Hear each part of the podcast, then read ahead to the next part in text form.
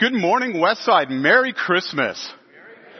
It is so good to be here this morning and to celebrate the fact that hope is born. So also too, um, I'm just whether you're in person this morning, whether you're online, uh, we're thankful that you're here, and then also great just to have a lot of new faces in in our audience this morning, and then also too, it's already been mentioned, super stoked this morning that the kids are with us this morning, as well as our good friends from Jesus es el Camino Iglesia are here with us this morning too. So a shout out to you this morning morning. So we are carrying on our series Far From Home and we're doing it this morning with a bit of a Christmas twist to it. So when you get asked to do a Christmas message, there's a bit of fear and kind of trembling with it because it's a big deal. You know, you're talking about the Christmas story. And also, it's a story that's been talked about for thousands of years. So I go to the elders. I say, okay, uh, what do you, okay, I'll, let me think about this. Let me pray about it. What do you want me to talk about here? And I go, do you want me to talk about priests? Well, no, we don't want you to talk about that. I, okay, um, how about, how about the wise men, the magi? They're kind of cool. Now we don't want you to talk about them. All right. Uh, how about Mary and Joseph and the baby Jesus? Yeah, you can talk about Mary and Joseph, uh, but, but, we want to focus on uh, the Lord Jesus definitely. But that's what we want, want you to hit on uh, right away. And then, uh, can I talk about shepherds? You know, they're kind of they don't get a lot of love. Can we talk about the shepherds, angels? Now we don't really want you to talk about that. So I go, hey, all right, what do you want me to talk about here? And they go, could you please talk about this? Like, okay. Jesus fleeing with Joseph and Mary, taking the, the young child Jesus and going to Egypt. And I go, well, okay, it's part of the Christmas story there in Matthew chapter 2. Uh, we don't talk about it a lot, but they said, Kennedy, hey, could you talk about this part of the Christmas story? And then, hey, could you somehow tie it into the Exile series, the Far From Home series that we're working on? Okay, uh, let's see if we can do that this morning. No small feat, so thank you very much. Let's see how it goes. So then I go, okay, I, I got this challenge before me. How do I handle this? So I said, maybe let's think about things a little differently this year. Said, we got the kids in the house, you know, we're pro kiddo here at Westside, so we got the kids with us this morning. Could I work something in? And I'm a big Marvel uh, nerd and geek, so I said, let's kind of maybe we work this in this morning. You know, there was Spider-Man, he was far from home, and then there's No Way Home, and I go, maybe we work in something like that this morning. And I said, nah, you know, that just doesn't seem to fit. So here's what I came up with this morning that I'd like to kind of talk and share with you, and that's just what's been on my heart. It's simply this. We've been singing about Him this morning. Jesus. The exile and the King who came to save. And so I just have one question for you this morning, and it's simply this. How will you respond to Him? How will you respond to Him? Because when you check out Jesus in the New Testament, especially in the Gospels there, what you see is when He encounters people, He typically asks for a response. So that's what I'm going to ask of you this morning, whether you're new in the faith, whether you've been a follower of Jesus for a lot of years, or whether you're, you're don't believe in this and you're just checking it out. I would ask you this morning to consider that question, how will you respond to Him? So let's talk about what an exile is, because um, you know you might not know what an exile is or have some type of framework. So where do we go to find out what something is? We go to the dictionary, and what do we have there from Collins Dictionary? It says this: as someone, an exile is someone living in a foreign country because they can't live in their own country. And I said, okay, that seems like a good definition, but can we really relate to that? I mean, how many exiles do you know? Have you ever been in exile? I mean, and I'm thinking like, how could I relate this to everybody here this morning? And I said, oh, let's talk about this. An exile, really, is someone who doesn't fit in. That just don't fit in. And I go, oh, I can work with that. So here's what I'd like you to do this morning. I'd like you to think about a time where you didn't fit in. Think about it for a moment, then I'm going to ask you to shout out one word on how that made you feel. Think about a time where you didn't fit in. How'd that make you feel? Shout it out. Shout it out. How did it make you feel? One word. What, sorry, what do you got? Lonely, what else? Foreign, okay, what else? Sad, okay, in the back there? Awkward, okay, yeah. These are all words that kind of sum up kind of this, this feeling of exile, this feeling of I don't quite fit in. So let me share you a time in my life where I didn't fit in. So, that's where I grew up. That is Laguna Beach, California. That is Crescent Bay. I could see it in my house. That's, I was down there. I basically grew up on that beach. It was awesome. I grew up as kind of one of those long haired, yes I know I had long hair back then. I had lots of long hair and I know it's laugh now. There you go. It could happen to you one day. But yeah, I was, yeah, you know, there you go. But you know, um, I was there. I was kind of your typical surfer boy. Loved that place. Lived there till I was 16. And then when I was 16, I got my mom gave me some news. He said, hey Kennedy, 30 days we're moving to this place. Junction City, Oregon. And I go, I knew where Oregon was because I was pretty good in geography, but I go like Junction City, Oregon. Okay, Laguna had 24,000, kind of this sleepy, awesome bedroom, this kind of beach bedroom community. And I'm going here and like, okay, they, not that there's anything wrong with Junction City, but, uh, they had farmers there and cowboys and I'd never seen a farmer in my life, and I'd never seen a cowboy in my life. So I show up junior year, 16 years old, I roll into Junction City High School, I'm going through the hallway there, and I'm in my, I got my long hair, got my shorts, got my flip-flops, Hawaiian shirt, and I, I encounter this guy and he is massive. He's got cowboy boots on, cowboy hat. He's got these tight jeans. Like I don't know how he got into those jeans. Like you spray paint them on. I don't know how the heck. He's got this tight shirt, muscles bulging. Makes a beeline to me and he says this. I don't like your kind boy. And I go, oh, okay, uh, what kind, what, what kind do you, don't you like? And he says, I don't like your blankety blank, blank, blank California kind. And I go, oh, this is going to be an interesting couple of years. I go, it's going to be really rough. And I'll tell you how I felt at that time. I felt lost. I felt confused. I felt isolated and I felt angry.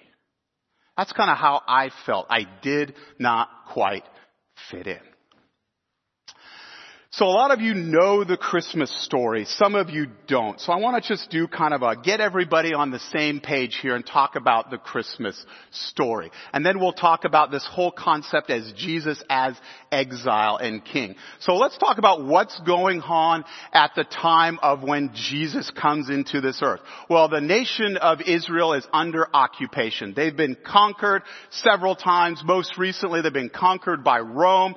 Look it up in the history books. Rome Rome is brutal, Rome is oppressive, and Rome is nasty to be under. So that's the context of their, their ruling authority there.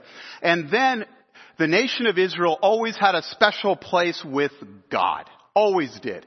And uh, it was a nation that had always heard from God, whether it was from priests, whether it was from prophets, judges, whatever. They had always heard from God. And for 400 years, since the prophet Malachi spoke to them, they hadn't heard a thing. So it's like radio silence for 400 years. And then this promised Messiah that these prophets and priests and, and, and judges, they talked about this coming Messiah, it seemed like he would never ever come. And this Messiah, who they hoped to come, would free them. He would be a conquering Messiah. He would free them from the oppression of Rome and he would set up this new glorious kingdom that had been prophesied long ago. That's the context of the times that we're in here in the Christmas story. And then after 400 years, God moves at the right appointed time in His eternal timeline, God moves and stuff happens. An angel shows up to Zechariah the priest and what does he say? He says, he says, you're gonna have a son and that son's gonna be great and he's gonna, he's gonna be the forebearer, he's gonna be the herald of this, this Messiah who is coming. And then God shows up to a virgin named Mary and, and says, you're most favored of God. And he says, you're a virgin and, and the Holy Spirit's gonna come upon you and you're gonna give birth to the Son of God. And then the, then the, the, God appears to, and through a dream to Joseph and said, I know your wife is pregnant, but you know, take, stay with her. Because what, uh, what is inside of her is divine. And you're gonna give him, this child, some special names. You're gonna call him Jesus because he will save his people from their sins. And you're also going to call him, he's going to be known as Emmanuel. God with us. And then you get the Magi. So I love the Magi. I love that I get to the Magi here. These are wise men, right? These were, these were like people who would come and when they showed up, major events happened. They, they basically gave signs of approval on things that were happening in the time. So we got the Magi, they're in this story. They're coming to proclaim the birth of the newborn king of Israel. And kind of my favorites, the shepherds. The shepherds don't get a lot of love, okay? They're just kind of out there in the field. It's cold, it's wet. So the shepherds come, angels show up, they announce that this, this, this newborn king, this Messiah, great news of good tidings unto you. That's, we have a Messiah is born. Go find him in Bethlehem. And oh, by the way, go tell everybody you find on the way. So this is God moving. This is the Christmas story. And then those verses that the elders gave me, what happens here? He flees something significant happens. So if you have your scriptures, let's read these verses together. There's part of the Christmas story that we really probably never ever really focus on much. Matthew chapter 2, we'll, we'll pick up there in verse 13. When they had gone, an angel of the Lord appeared to Joseph in a dream. Get up. He said, take the child and his mother and escape to Egypt. Stay there until I tell you for Herod is going to search for the child to kill him. So he got up, took the child and his mother during the night and left for Egypt, where he stayed until the death of Herod and so was fulfilled what the Lord had said through the prophet, out of Egypt I called my son. When Herod realized that he had been outwitted by the Magi, he was furious. And he and he gave orders to kill all the boys in Bethlehem and its vicinity who were two years old and under. We don't talk about that in the Christmas story. So if you back up a few verses to the start of uh, Matthew chapter 2, the Magi show up. There, there are people who announce important things. They're, they like pronounce their blessing on these important events. And they come to King Herod. He was the ruler and despot of the day. And uh, they said to him, you know, uh, where's this king of the Jews that we may find him? And we can go worship him. Right? And King Herod, you know, when you have a king and a, and a, and a despot, what do they typically like to do? Do kings like giving up power? No, they don't like giving up power at all. They like to cling to power. So what he says is, okay, hey, go find this child and then tell me so I can go worship him too. Right? That's, that's the, that's the play here. And of course, the Magi don't go and do that. And so, uh, so we have Herod trying to find this child who will usurp his throne one day and be king of the Jews. So then God through a dream speaks to Joseph and said, you know what? You need to go and leave and flee to Egypt of all places. So if you have any familiarity with the Bible, you will know that Egypt is an important part of Israel's history. So they, the people of Israel went down to Egypt long ago. They were there for 400 years. They were enslaved. They were mistreated. But then God heard their cries. He sent a deliverer and he brought them out of Egypt. So the people of Israel, they understood what was going on here. And then that verse there where it says, part of the verse that says, out of Egypt I called my son. That's a reference back to the book of Hosea, where the prophet Hosea said that, said that out of Egypt I will call my son. And I think that's put there as a, as a reference and a reminder that as I delivered you once, I will deliver you again. And so they, so they're down in Egypt, and then what happens is after a, a few years, and we have this basically this slaughter of these children, these innocents, genocide. Joseph gets another dream and says it's safe. Herod is dead. You can go back. And they end up in Nazareth. And you look at that and you go, Jesus from a young age was an exile. Should have been in his country of Israel, had to flee, and that's how his life started out. So let's talk about Jesus as an exile and one who doesn't fit in. So, this is what the apostle John said. He said he came to that which was his own, but his own didn't receive him. So he presented himself later in his life as Messiah. He presented himself as king. I didn't want anything to do with him. And that's not what the kind of king the people wanted what the kind of king the people wanted. So if you're under brutal Roman oppression, you probably don't want a king who is full of love and mercy. and compassion. You know what you want? I want the hammer. I want that king who is mighty and powerful. And you know what he's going to do? He's going to obliterate the Roman Empire. They want that conquering king.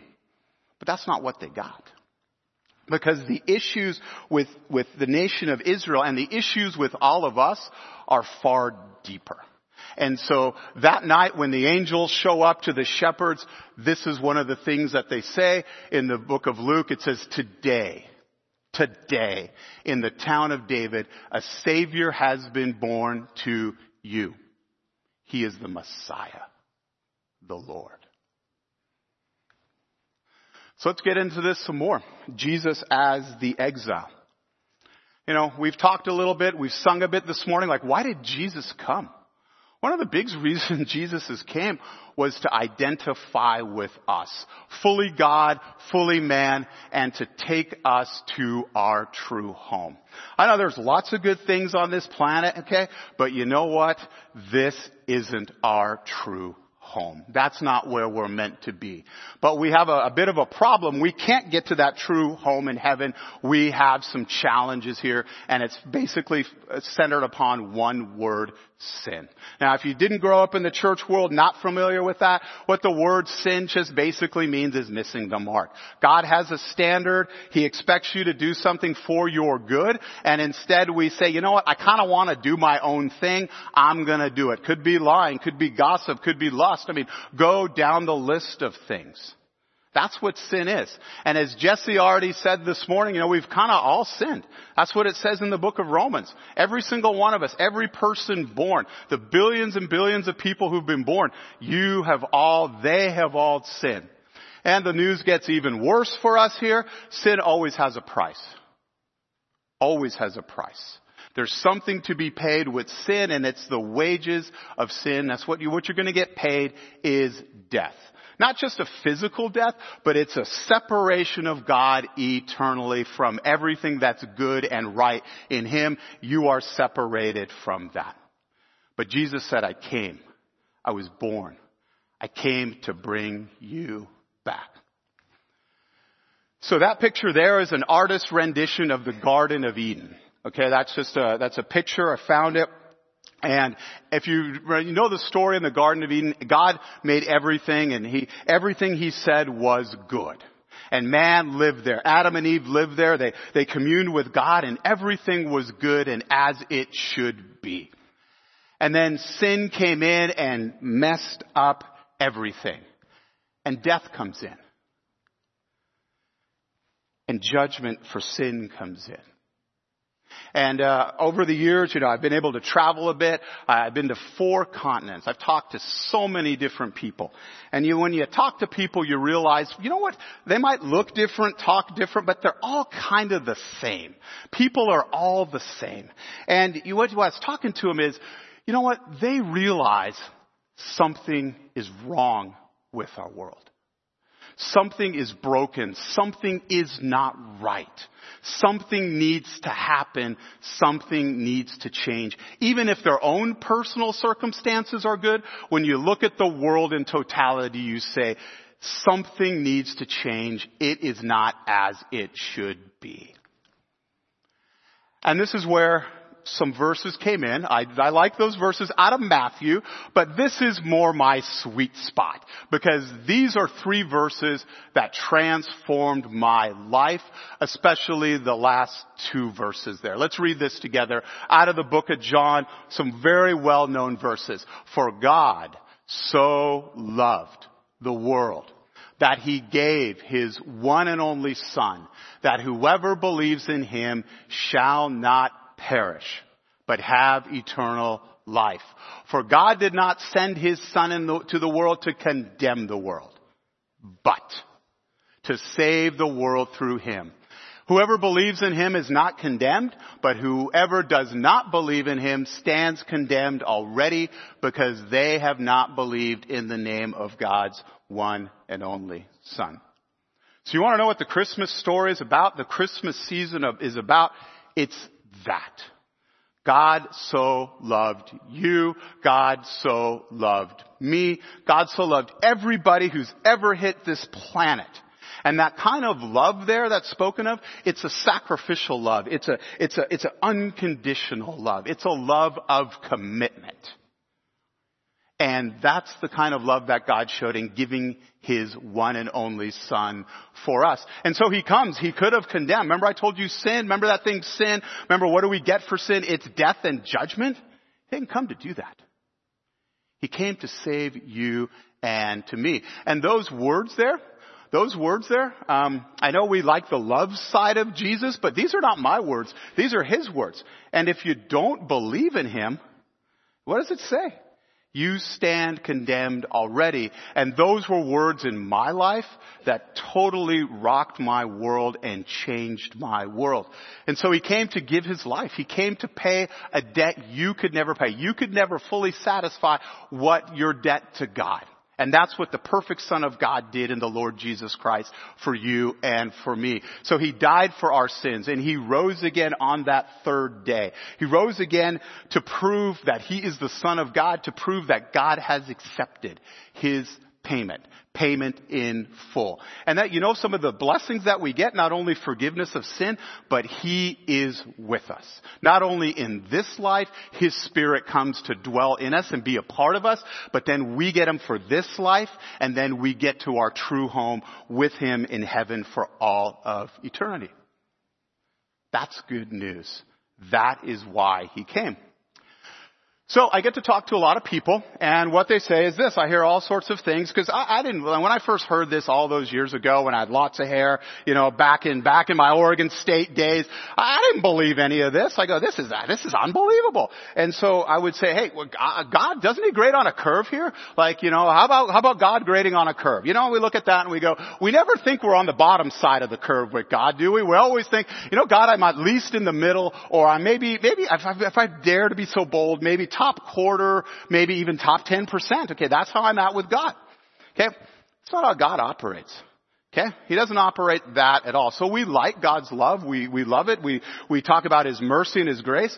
But just like you have different parts to your personality, there are different parts to God. So He also is holy.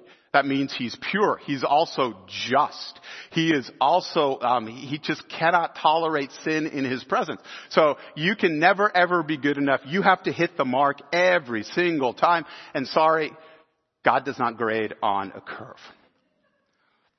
But there's a path back to him. And here's a, here's a visual on those verses I just shared with you from John. And it's, it's, we're sinful. We can't get to God. We need to be perfect all the time. We can't be that. We're in trouble. That's where that child came, was born in that major, manger, grew up, and became the king that they didn't want, the Messiah they didn't want, and went to that cross for you and for me. That's the path back to God. That's how we are seen as acceptable in His sight through what the Lord Jesus did for us. So I want you to think of a time in your life, think of a time in your life where you were wronged. So someone may have wronged you, the government may have wronged you, somebody wronged you. Think about that for a moment. Think about that for a moment, a time when you were wronged. Talk to me about that. How'd that make you feel? How'd it make you feel when you were wronged? How'd it make you feel? What, sorry? Offended. Okay, thanks, Craig. Uh, what else? Well, how did it make you feel? Think of a time you were you were wronged in your life. What what was it? How did it make you feel? Anybody? Sorry. Unloved. Okay, betrayed. Okay, that's a strong word. Anybody else? Angry, yeah. How about ticked off? Yeah, angry. Okay, I'm going to tell you a, a, situation in my life that occurred um, that occurred earlier this year. I'd been at a conference in D.C. and then uh, Francis said, "You're in the area. Let's go try some other cities." I said, "How about we go to Philadelphia, the city of brotherly love?" So I go to the city of brotherly love, and when you're in Philadelphia, what are you supposed to eat in Philadelphia? A Philly cheesesteak. So for those of you, that's a picture off, off to my side here. That is Reading uh, Terminal uh, Center. That's a massive place, indoor market, food, shops, everything. But you know what's there? I heard you got to go to Carmine's and Carmen's, and you got to get the Philly cheesesteak. So being a good tourist, I go to I go to Philly. I get the cheesesteaks. I have them in hand. I'm, I'm wearing I'm kind of post conference gear. I got my I got a dress shirt on. I got jeans. I got uh, I have. Uh,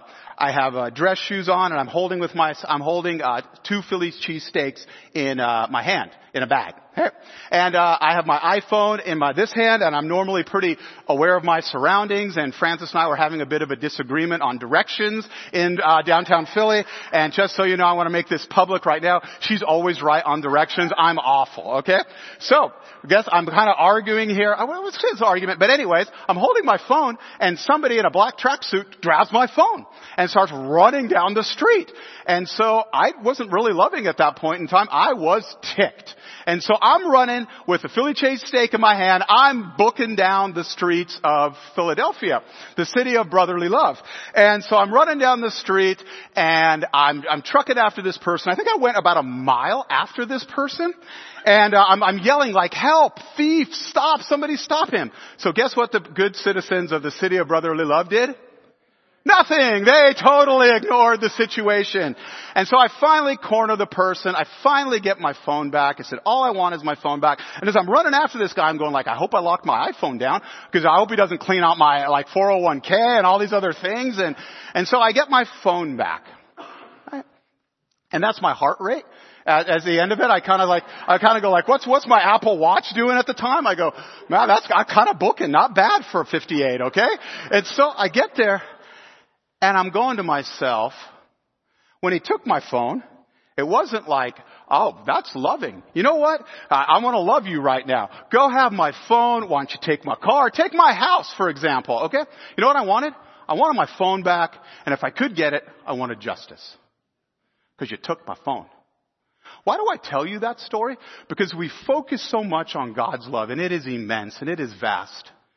But He's a God of justice as well. And we can't deny that. Where did we get this justice streak in our lives? It comes from Him. It's because we're created in His image, and so we're gonna have those characteristics that He has. So Jesus, He's this exile. He's this King who came to save. So I want to share with you a quote. Some of you might be familiar with Tim Keller. So Tim Keller is a uh, is uh, has passed on. He's uh, he was a preeminent uh, Bible scholar, theologian, church planter, Bible teacher, and this is what he said. I found it on his social media feed the other day. That's what he said. So the founders of every other major religion said, "I'll show you how to find God." Jesus said, I am God who has come to find you. What a difference. What a difference. So I want to share a video with you and It's a, uh, you know, you can't pick up, you can't get on your phone or whatever device you pull your news on, uh, paper, and there's not a story about artificial intelligence. It seems like AI, I mean, AI is, is everywhere. So I, I kind of said, okay, what would it look like if, you know, we've been talking about love this morning. I said, what would happen if, uh, A, if we asked AI what loved looked like? So I want to share this video with you here.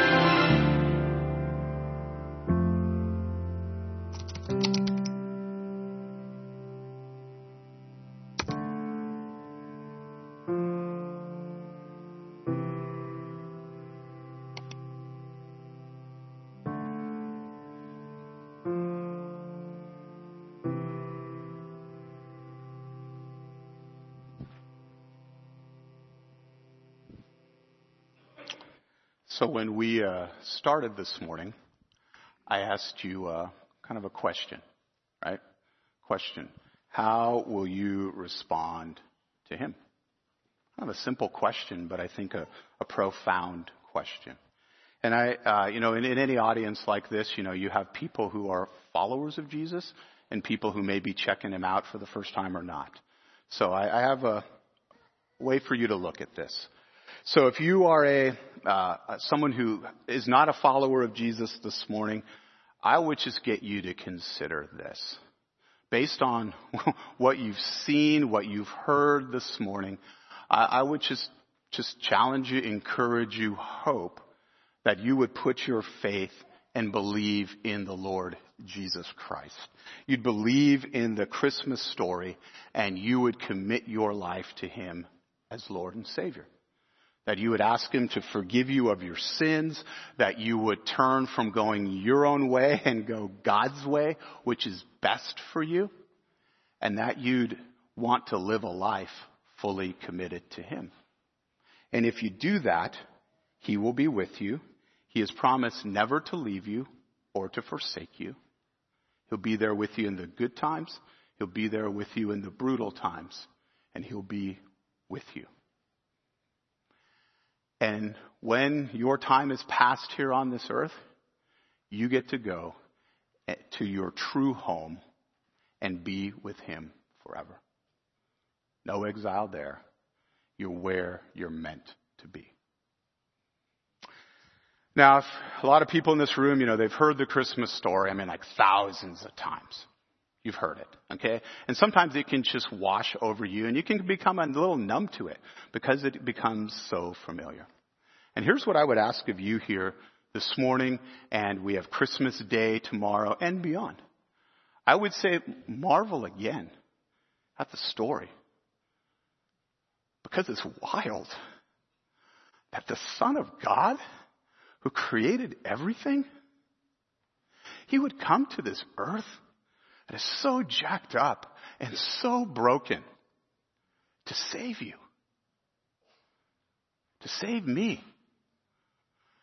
Worship should come from our hearts. And worship, if you're not familiar with that word, it just simply means responding to God for who He is and what He's done for you. What a time of the year. If we can't worship fully this time of the year, when can we? And then the other thing I would, I would, I would challenge you as a follower of Jesus, and it's a challenge to myself too, is live out his teachings.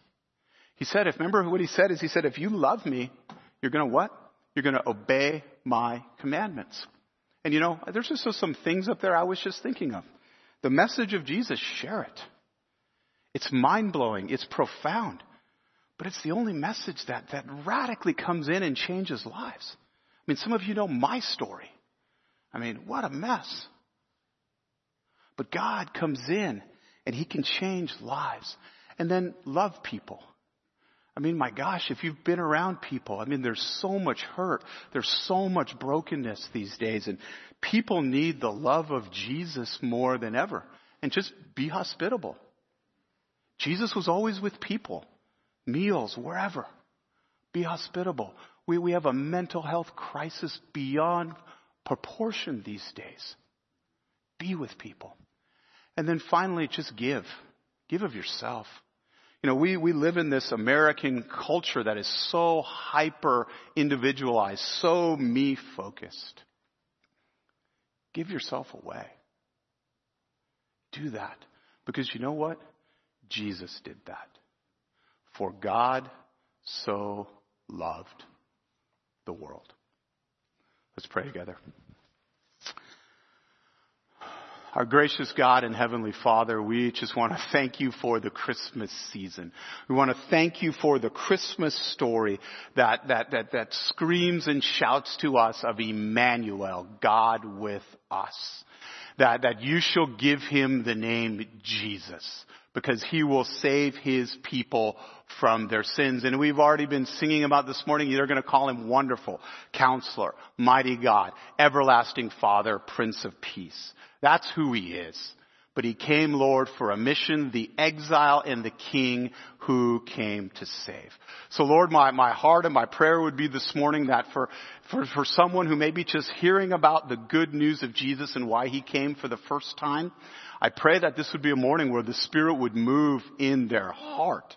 And that for the first time they would realize all that you have done for them and that this morning, that this Christmas season, they would receive Christ as Lord and Savior and commit to following them all the days of our lives. And Lord, my prayer is, is for those in this room, brothers and sisters in Christ who know you, Lord, but maybe the Christmas story has become a bit stale. Maybe it's become kind of an also ran. Lord, I pray that you'd work in their hearts through their spirit to reinvigorate and for them to worship and to live out wholeheartedly what it means to follow you. God, we're thankful for all that you do for us. Lord, thank you that you came to save, not to condemn. So give us a great day. Give us a great rest of this Christmas season where we can celebrate hope is born. It's in the worthy and holy name of our King and Savior, the Lord Jesus, we pray this morning. Amen.